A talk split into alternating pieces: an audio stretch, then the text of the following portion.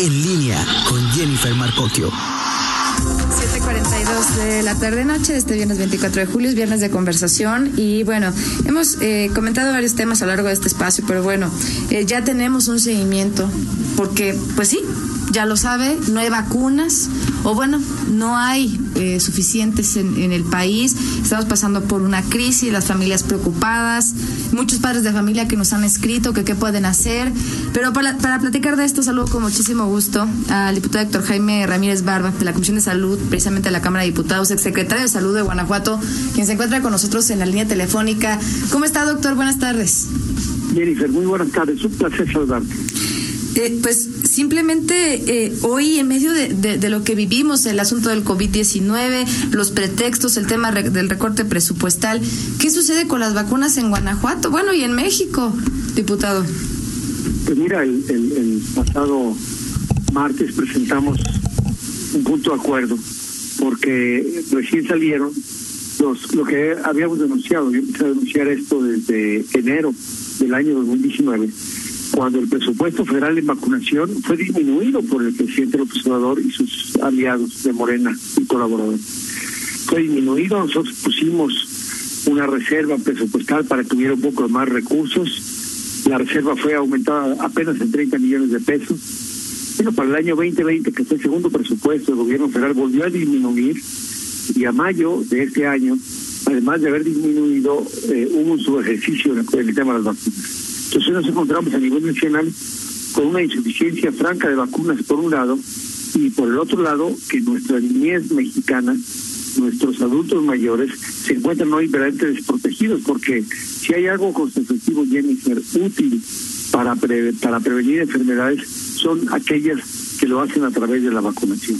Estamos hablando de la tuberculosis, estamos hablando de la hepatitis B, estamos hablando del cáncer uterino, estamos hablando del sarampión, de la tosferina, de, la, de, la, de las paperas que le llaman la gente, ¿no? Entonces, realmente hay un gran desabasto en México y se documentó con base en las encuestas que hace la UNICEF y hace la Organización de la Salud que México está hoy peor que los últimos 40 años, con esquemas de vacunación que no han protegido a nuestros niños y evidentemente en cualquier momento, como ya lo ha habido en el caso de sarampión, puede haber brotes de sarampión o brotes de otras enfermedades hoy prevenidos por vacunación y Guanajuato no es de excepción porque estas vacunas se compran se compran a nivel federal. Entonces, esto causa un serio problema. Por ejemplo, si habláramos de un tema que nos preocupaba mucho, tú no te acuerdas porque eres muy jovencita, pero el caso de la, de la poliomielitis que realmente seria, donde México participó importantemente para que se erradicara, bueno, pues en 2019 apenas el 82% de los recién nacidos habían vacunado, fueron recibidos las tres dosis. 6% menos que en el año 2018. Y para el 2020 se espera menos que en el 2019, lo cual es muy triste porque el último año registrado formalmente, en 2015, era del 99%. En el caso de sarampión igual, 73% contra el 2019, 97%. Este virus, el caso de sarampión, tú sabes que puede causar ceguera, daño cerebral, hasta la muerte incluso.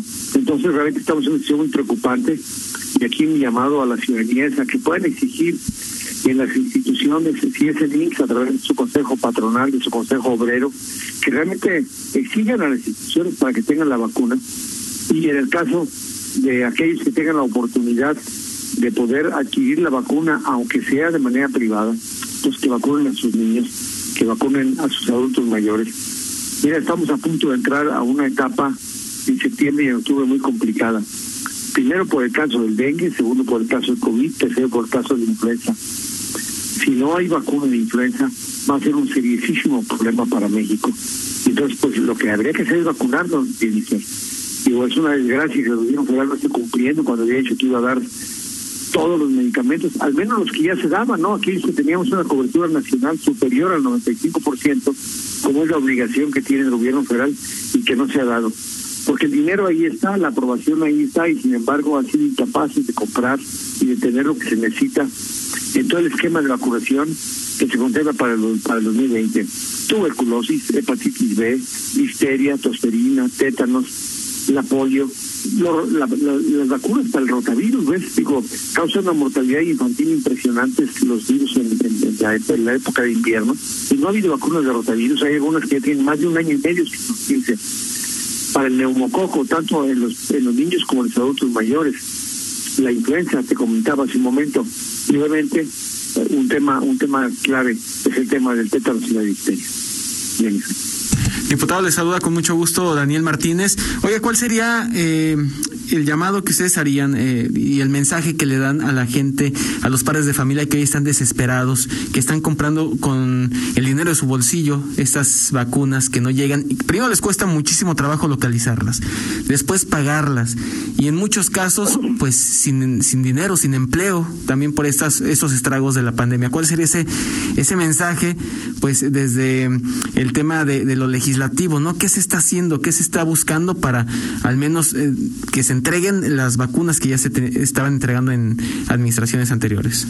Pues mira, eh, eh, nosotros como legisladores estamos diciendo todo está en nuestras manos para exigir al gobierno federal, que insisto, es un tema estrictamente del gobierno federal, porque no importa si el ramo de social que financialmente se llama ramo 19 o el ramo 12, que es el que va a los estados, es quien está comprando las vacunas. El problema es que no lo está comprando y aparte de no comprarlo, está disminuyendo el presupuesto. Pues exigir que se presenten ante la Comisión Estatal de Derechos Humanos, pongan sus denuncias, o ante los propios jueces. Pero la, la parte más clave ahorita, y, y, de veras como médico te lo digo, es que una vacuna, una vacuna puede salvar la vida de su hijo. Si hay que invertir mil o mil quinientos pesos para vacunarlo, pues ahorita hay que hacerlo mientras se, y hacer la denuncia, mientras se divine qué va a pasar si el gobierno federal va a comprar o no, tenemos que exigir que nos las pongan y si no, te digo, pues hacer el sacrificio que sea necesario.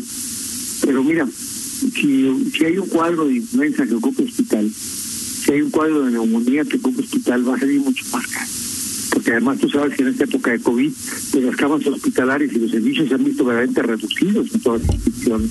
Entonces necesitamos manifestarnos más, exigir más este derecho a la protección de la salud que da la Carta Magna y acudir a los tribunales judiciales, en este caso a los jueces o a, la, o a derechos humanos, para que puedan emitir medidas cautelares y obliguen al gobierno federal a hacer su obligación, que es comprar los medicamentos, porque el presupuesto fue aprobado también. Doctor, eh, mucho eh, nos han preguntado a través de redes sociales, bueno, usted está, nos está explicando ahí el procedimiento, pero eh, hoy un padre de familia que por más que quiere, pues no tiene esos dos mil pesos, o simplemente, bueno, quiere ejercer su propia acción legal, ¿cómo le hace? ¿Eso es posible? ¿A dónde va? ¿Con quién se orienta? Porque como dice, pues esto es una cuestión de vida o muerte. Claro. Los que aquí en León que te escuchan y dice la tía Daniel, pues aquí está la Comisión de Derechos Humanos, está frente al Tianguis de la Pulga, pues habría que acudir ahí mientras son personas manzanas.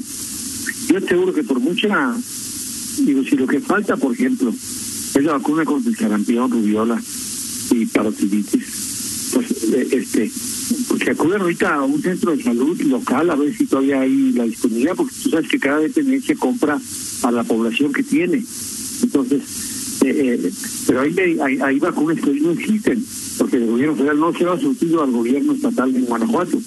Bueno, pues ahí yo, mi recomendación respetuosa, amén de hacer lo que, lo que hay que hacer. Tú tienes zinc, puedes ir ante la oficina de identificación, se llama PA autorización al derechohabiente y exigir la vacuna y si no, hacer, pedirle que te digan que no hay la vacuna, que lo den por escrito, tú pagar el, la vacuna y luego exigirse la lista el reembolso.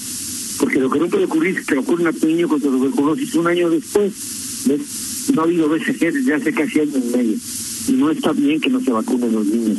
Entonces, pero lo que no lo que no puede ocurrir es que tú, cuando el pleito, tu niño esté sin vacunarse. Eso es lo que no debería de ocurrir. Que haya el aspecto legal para luego recuperarlo como en la vía es esa. Si el Instituto Nacional Social, el ISTE, Sedena, te, te dicen que no está la vacuna, entonces tú con ese documento vas y le vacunas en lo privado y entonces luego con esa factura vas y reclamas a la institución y a ver cuando te pagan, hace el pleito que tienen que hacer puntualmente e institucionalmente, pero deben de darte la vacuna. Es, un, es una obligación del Estado mexicano. Pues eh, complicado el proceso, pero bueno, vamos a estar al pendiente. Doctor, muchas gracias, diputado doctor Jaime Ramírez Barba. Estamos atentos a este y otros temas. Daniel, ¿tú tienes? Perdón. Daniel, ¿tú tienes hijos? No, no, todavía no, eh, doctor, pero complicado. Sería, imagino lo complicado que ha de ser. Complicado que sería que tu hijo tuviera una infección y que se pueda morir y se vaya entre los dedos. Eso es lo que no puede ocurrir. O sea, no hay nada más complicado que dejar a tu hijo sabiendo que hay una vacuna sí. para evitar que haya la enfermedad y no se la puedas poner a mí. Entonces sabrías lo que significa. Entonces, no es complicado. Complicado hay que poner la vacuna, ver cómo le hacemos para ponérsela y luego ver el trámite burocrático que hay que hacer sí. para exigir a quien debió haber cubierto ese dinero porque estaba pagado por los toros mexicanos y no lo dio. Efectivamente, doctor. De verdad, un tema muy delicado. Gracias por estos momentos. El tiempo se nos acaba, pero la próxima semana seguiremos conversando de esto y mucho más. Espero eso, Jennifer. Hasta pronto. Gracias. Gracias. Gracias, doctor. Gracias al doctor Héctor Jaime Ramírez Barba, eh, diputado de la Comisión de Salud de la Cámara de Diputados, secretario de Salud de Guanajuato. De verdad, esto es un dramón, es terrible. Vamos a hacer una pausa comercial y vamos a regresar a la recta final de este viernes de conversación. Y tenemos más en línea. Síguenos en Twitter, arroba JEN-M6 y arroba guion bajo en línea.